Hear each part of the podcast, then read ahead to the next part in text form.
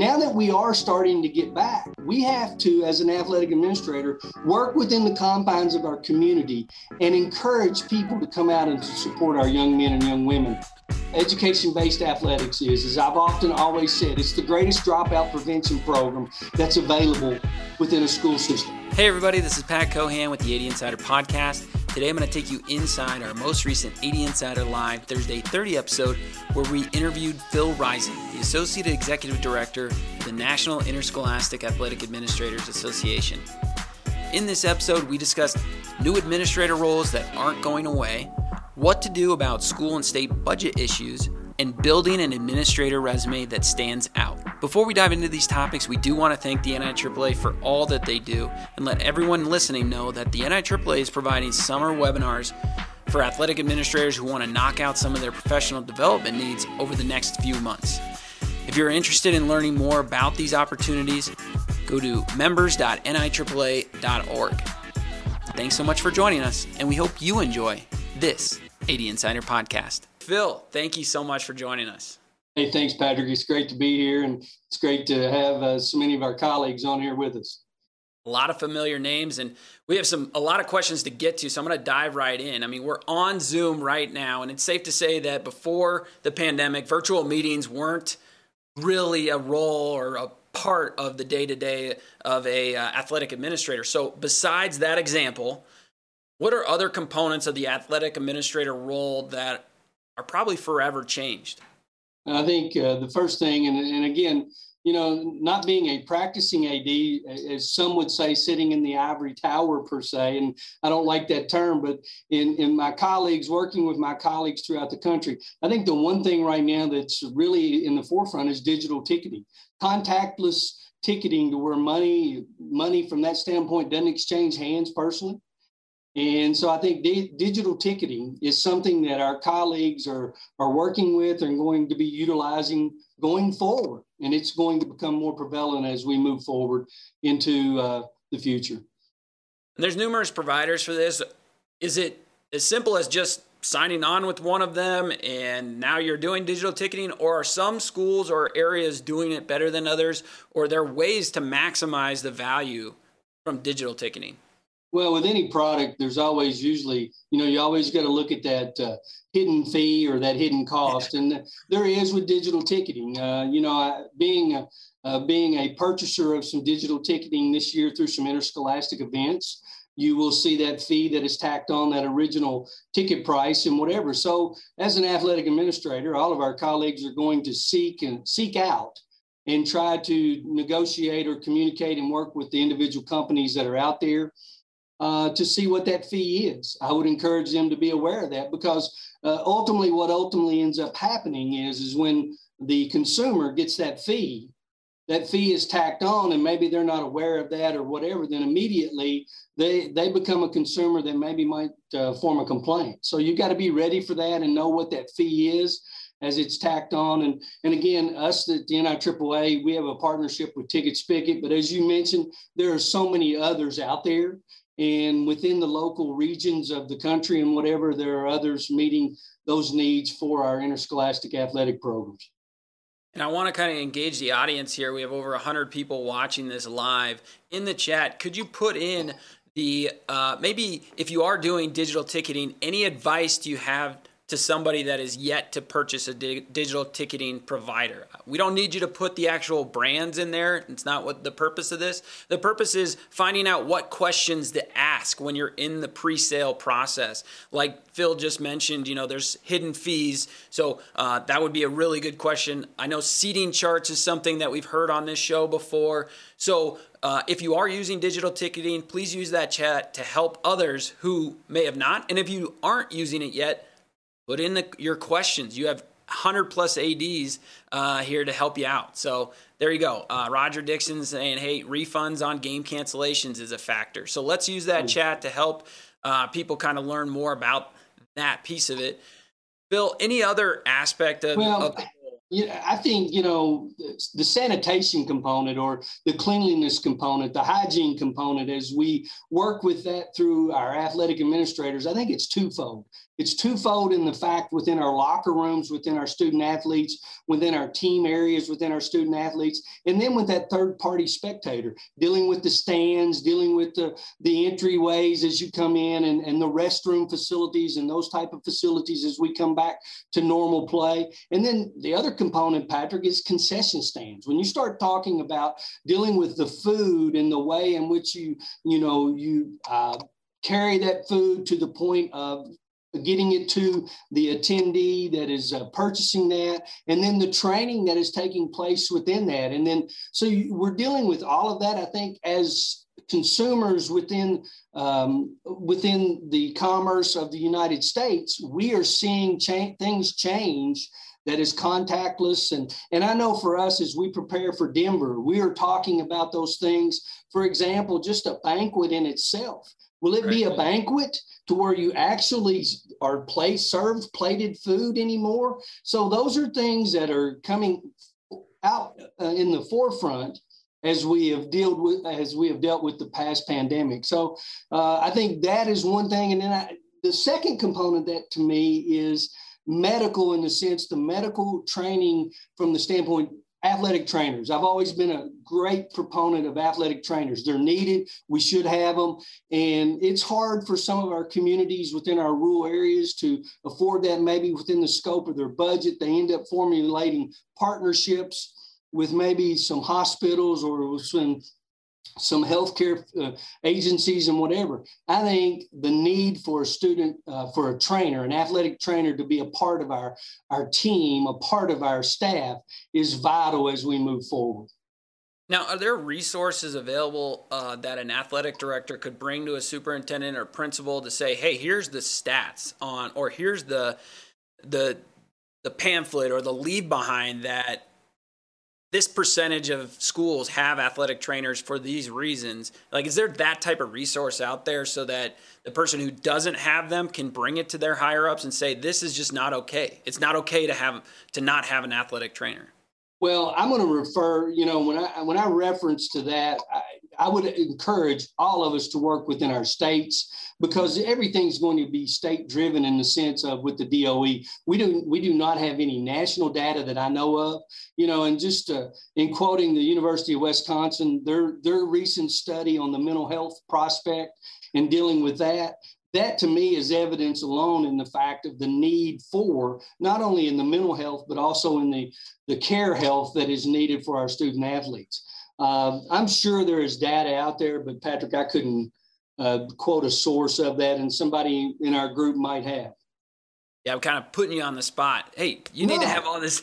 no, just... and and I think that's great, and and I do think this. The great thing about the NIAAA is that, and, and you know, uh, I I don't want to call people out, but I know several of our colleagues have networked during this whole process. You know, you talked about Zoom prior to November, uh, prior to March the 13th. We now use it as a tool for networking to where we can share ideas, exchange ideas within our colleagues, within our region, within our conference, within our state. And na- nationally, we've got uh, some of our colleagues have been offering pandemic news. You've got state presidents that are that have been collaborating together, a sharing of ideas. And that's what's so great about the fact of the NIAAA and the state associations is the opportunity to network within like-minded individuals who, part to pardon this a little bit, really are not in it about winning and losing, but are in it about the student athlete and the athlete first and making sure that we're developing the whole student as a person to be a better citizen for us moving forward. Absolutely. Now, another piece, you know, this podcast or this uh, live show uh, is put on by Huddle. The NFHS network is another provider of this. Streaming, that's something that's been, as a conversation, has blown up. I think I've talked about streaming probably more than anything else on this show. Um, but I, I think the question that, that comes back to is how do we balance the in-game experience while also providing, you know, the accessibility of the games to the community members at home? That's a great question, and and thanks for asking that. And, and, and I'm going to say this as a grand as a grandparent, boy, it's awesome for me to be able to stream in and to be able to watch an event or whatever. My my concern would be the balance of, you know, to me, interscholastic athletics is community. And when you have community, that means the fact that we are, as a community, meeting at a, at a venue to participate in the lives of student athletes as they participate in extracurricular activities. And so when you look at that situation, how do we balance that to where we don't just stay at home? Because it's easy to stay at home. It's easy to stay at home in front of my computer and to sit there and to watch that event. But to be an active participant, I need to be there, to be engaged, to be in the lives of that. And so for me, I look at it as we move forward. How am I, as an athletic administrator, balancing that to the point to where I'm making sure that we are getting getting community members to come out and to support our young men. And, and I, will reference the fact I think uh, you and I were talking the other day, and we were talking about the Braves and the Phillies. And this past weekend, the Braves had a full game, and and I, I was listening driving into work one morning. One of the Phillies players talking about, he said there wasn't anybody in there for us, but he said it was awesome.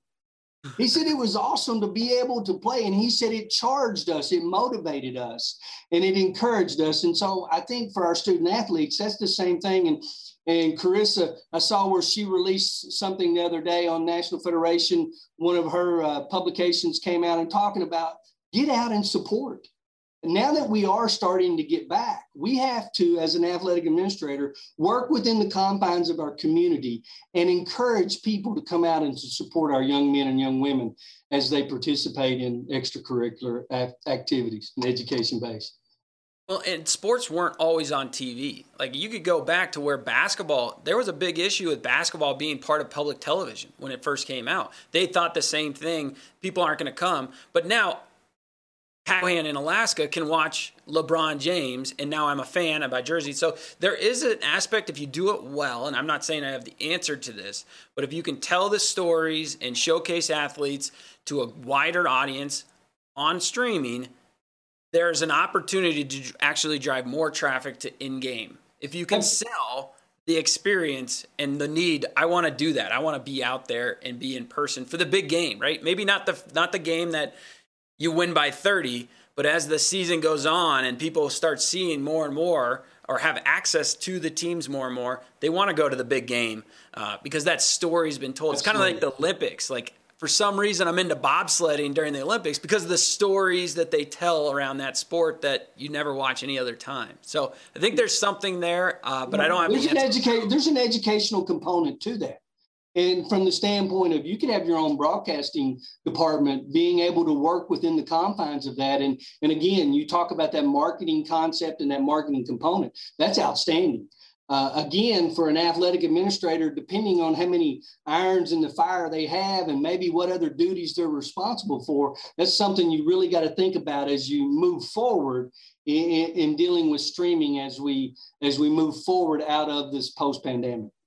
We got a lot of good information put in the chat. I do want to say, hey, Joey, you're you're you just put in a great uh, plug here, uh, but you your settings only to panelists, so only I saw that. Sorry about that. Uh, looks like Doug Kilgore answered a question about the uh, percentages of athletic trainers. So Arkansas numbers are 28% have immediate access to athletic trainers. So, uh, and then uh, Gary Stevens up here later on in the chat said in 2019 there was a national athletic Trainers Association study conducted that said 34% of public and, and, private high schools in the United States do not have access to uh, athletic trainers. So there's, um, again, make sure to be looking at that chat. Looks like Joey got his uh, link in there about another streaming opportunity. Um, so I'm going to leave that there for you. And I want to go into kind of our next portion of all this. All of these ideas or all of these changes cost money. There's athletic trainers there's a there's a fee to that. The streaming there's a fee to that. The facility adjustments digital ticketing those are all subscriptions or fees that add to the budget from where you sit at the national uh, level and your ivory tower as you didn't like it called um, what do you think budgets are going to be like in 2022 well that's a that's a question that i'm sure right now a lot of school districts are trying to answer and work with through their budget uh, processing. uh, planning committees. And so, you know, hopefully the impact has been minimal. I know through uh, maybe some stimulus money, maybe some of the uh, state associations, uh, the state school districts, and whatever have been able to pass some of that stimulus money down to the schools. Uh, but uh, anytime we deal with a crisis and whatever, understand when cuts have to be made, usually what the first cut is, is one of the most important concepts, which would be education based athletics because it's easy to cut that. It's easy to reduce that. It's easy to call your athletic administrator in and say, uh, your budget's been cut 20%. Uh, your budget's been cut X number percent because the simple fact is, is we're going to, you know, money is, is uh, difficult at this time. So as we move forward, our hope is through maybe some of the stimulus programs that the government has, has uh, allowed that our public educations and private schools are getting the benefit of some of that money that will help offset maybe that. If not, again, the greatest thing about education-based athletics is, as I've often always said, it's the greatest dropout prevention program that's available within a school system when you think about when you look at two to three to four percent of the money that you spend in the overall budget based on education-based athletics and the return that you get on that, there's no such the ROI on that is unbelievable. So when you think about that and you think about the lives that are impacted, then to me it's an easy sell. But as you can tell, I'm very passionate. So as an athletic administrator, our athletic administrators and they and I am so proud. I am so proud of our profession because the simple fact is is during this time when someone needed to step up when someone needed to advocate when someone needed to encourage that's been our athletic administrators. When someone needed to lead that has been them who has been in the forefront reaching out to try to get our programs going back again because our athletic administrators understood the need for that participation for not only our student athletes but for our community and whatever. And I, we all understand there's risk. There's risk to be that is inherent. And we assume that risk but there's ways to mitigate that as well. And we have been working all of our states have been working to mitigate that. So patrick i meant to, to kind of bring that forward a little bit.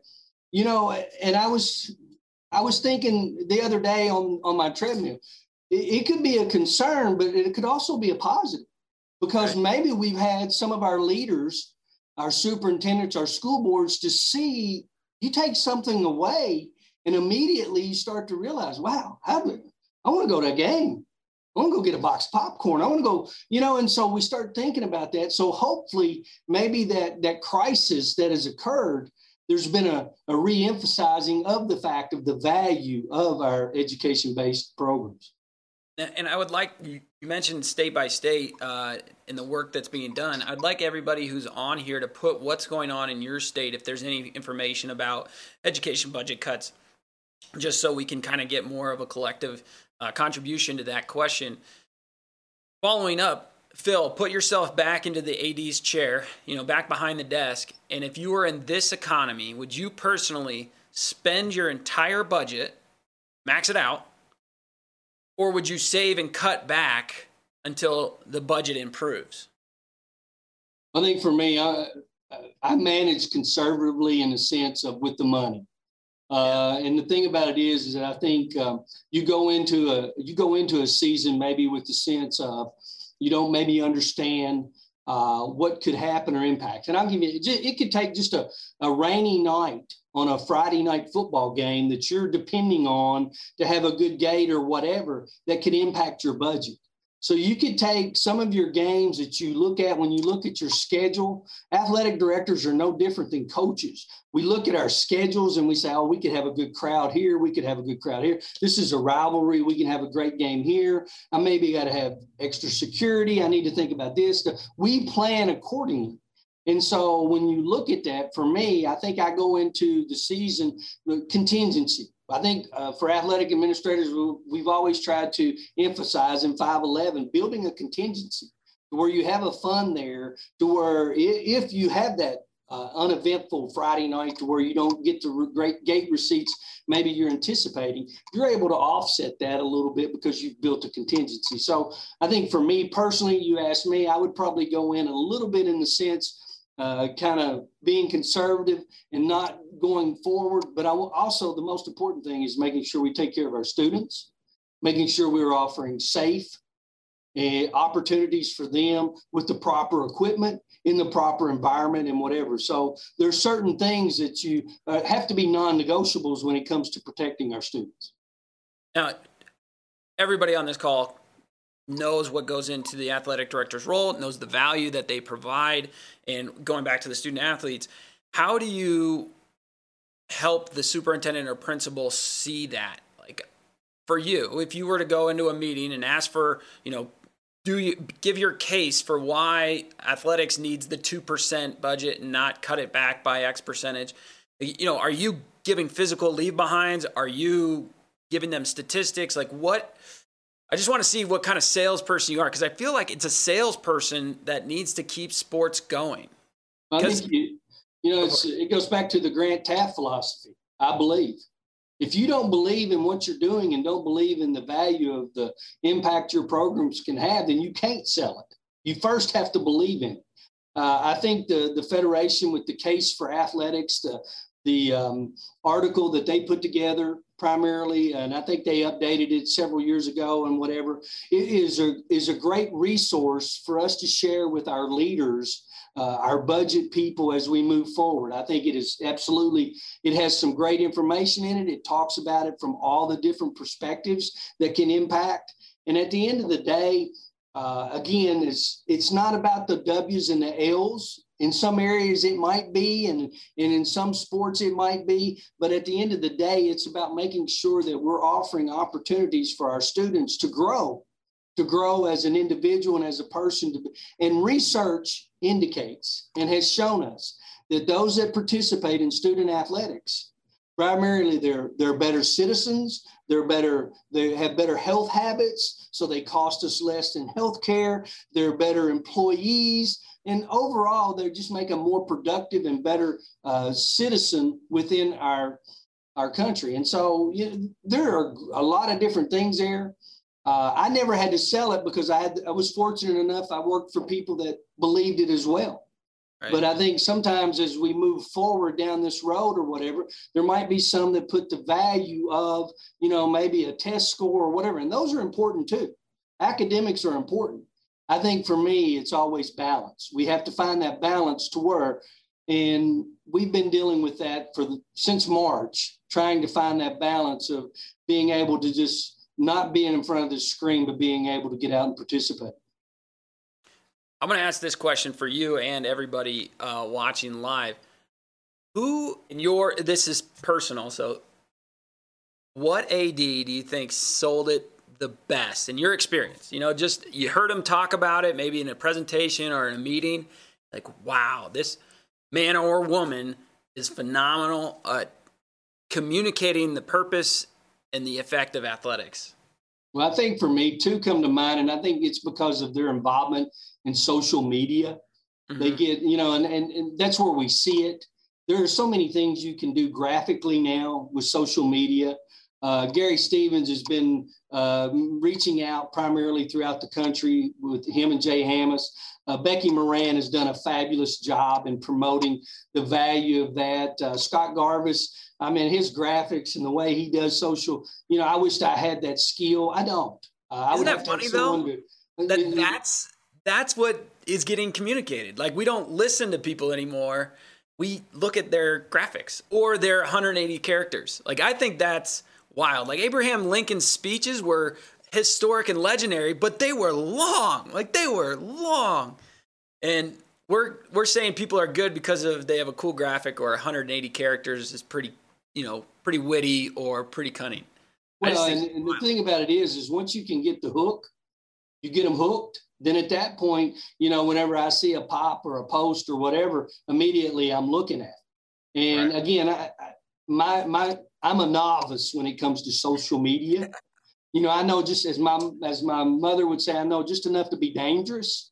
But yeah. the, the thing about it is, is what I'm seeing is, is as we move forward, that's another ingredient of marketing and communicating within the community to promote students, to promote our teams, and to promote our programs and to build community spirit and pride. Yeah, and you have an interesting perspective because you get to interact and network with so many great leaders. Um, and then and I do want to kind of transition into learning more about these summer learning opportunities. Uh, so if you could explain those more, because I know that that even for me, not even being an AD, but getting to meet so many on Zoom and get to talk to them through the content that we do, I I still thirst for actual in person connecting with people. So uh, I know that this summer learning opportunities aren't in person, but what can one get out of um, putting themselves into these?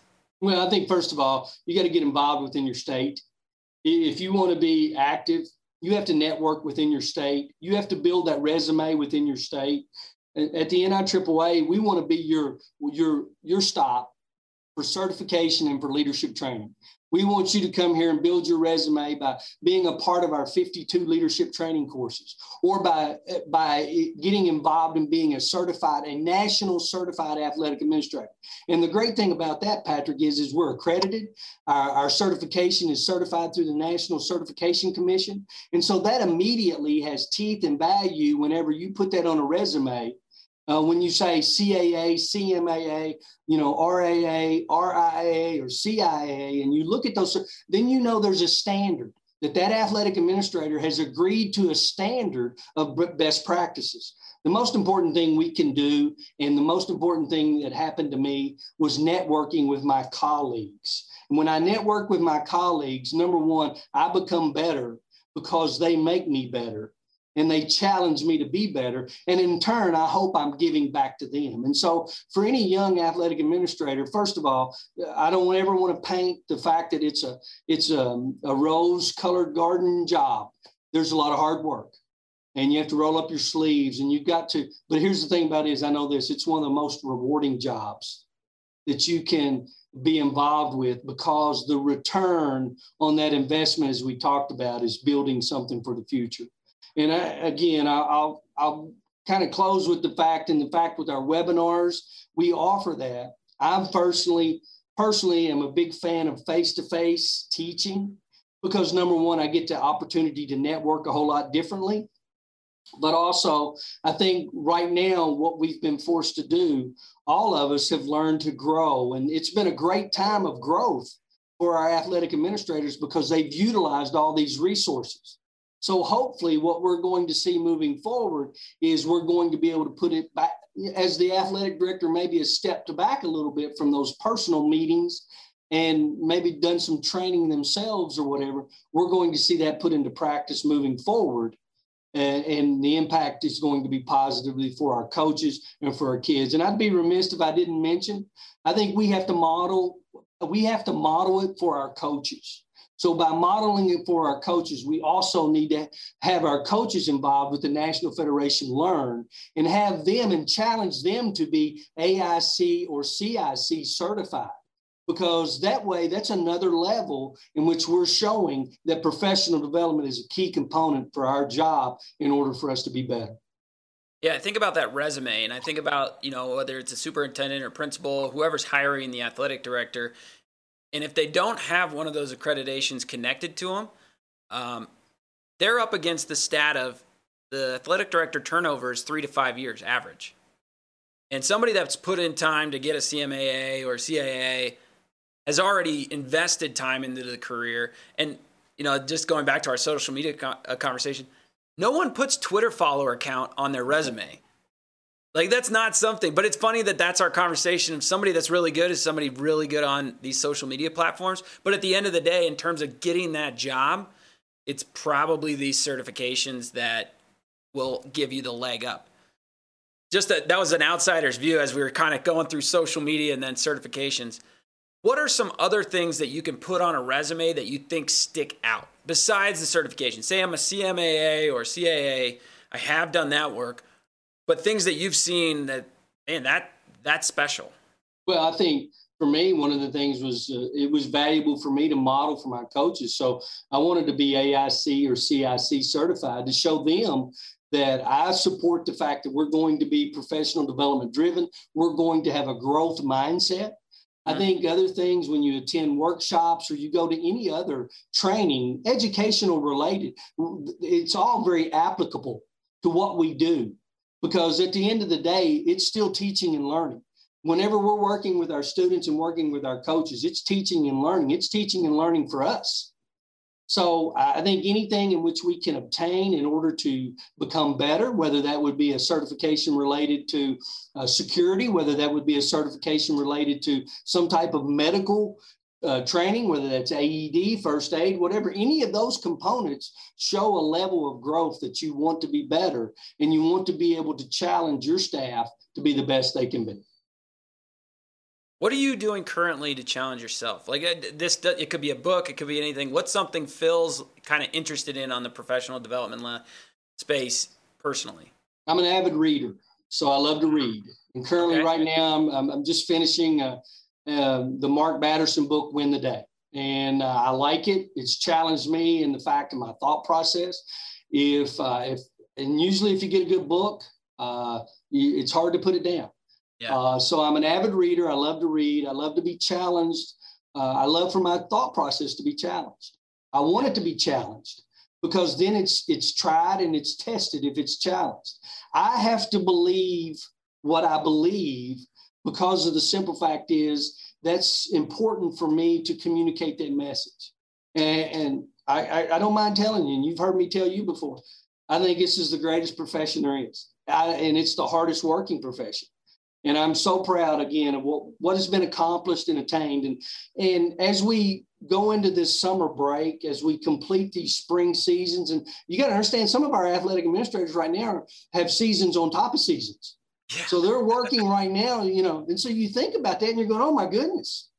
And yeah. so when you think about that, I'm hoping that we can get through a summer of normacy where they can rest and relax and reflect a little bit and hopefully recharge as we come back into that new year. But you know, the thing about an athletic director is they usually get about a week off. Yeah. Because then they start thinking about what we got to do next. And uh, so for me, I think growth, professional growth is important. And there's a lot of ways you can get that. Uh, listening to, I don't mind telling people, music moves me. I told my boss all the time, music moves me. I like good music. Yeah. And so I think we have to find those things that challenge us. And um, we have to continue to have a growth mindset. That's awesome. And I do want to ask I love I love book rec- recommendations. So anybody else on the chat as we're closing up here, what are you reading right now uh, that might be helpful for the rest of the the group on here? Still have over 100 people watching. Um, got some people in the chat saying, "Hey, just signed up for summer webinars. Thanks, Phil. Excellent stuff." Um, I also want to address Casey um, Rudzinski has a has a question about officials and what states are doing about the decline. We did an episode last week with the National uh, Associations for, for, Sports Officials, and I put that link in the the Q and A section, but also put it here in the chat for anybody that's interested in that topic in particular, they did a phenomenal job of the current state of what's going on and the resources that are available, whether through NFHS or the NASO. So, and I'll add to I'll add to that, Patrick. I really, Barry did a great job, but Mark, from his perspective as a state association executive director in leading Michigan, and him as an official himself, I thought his insight was outstanding. Mark Uyl is one of the best officials out there, and it just so happens he's a state activities director as well. So it's just kind of funny how that worked out. Got a lot of good suggestions in the chat. I kind of want to keep that open for just another couple seconds for people to scroll through. We will provide all the links in the replay of this. So if this episode uh, is something you want to share with other athletic administrators or your coaches, it will be available tomorrow. Everybody that registered will get the link emailed to them. And uh, hey, there's a shout out for the Thursday 30. Thanks, Holly. Appreciate that. So, Thanks everybody for joining us. Please join us next week, Thursday, 2 p.m. Eastern. And really enjoyed the time, Phil, and hope we can do it again because this was. Thank you, Patrick. You definitely have the energy and the passion for the industry, and uh, that no wonder you're at the helm uh, in the ivory tower, as you say. I'm not an ivory tower. Is uh, uh, the great thing about it is, is being able to be on here with all of our colleagues and working together collaboratively to make it better than we found it. That's a good way to leave it. Thanks, everybody. Take care and have a great rest of your day. And thank you for listening. We're here to provide access to experts and educators in the field of athletic administration, but this is your podcast too. So please let us know what you'd like to hear next by reaching out to us on social media or on our website athleticdirectorinsider.com.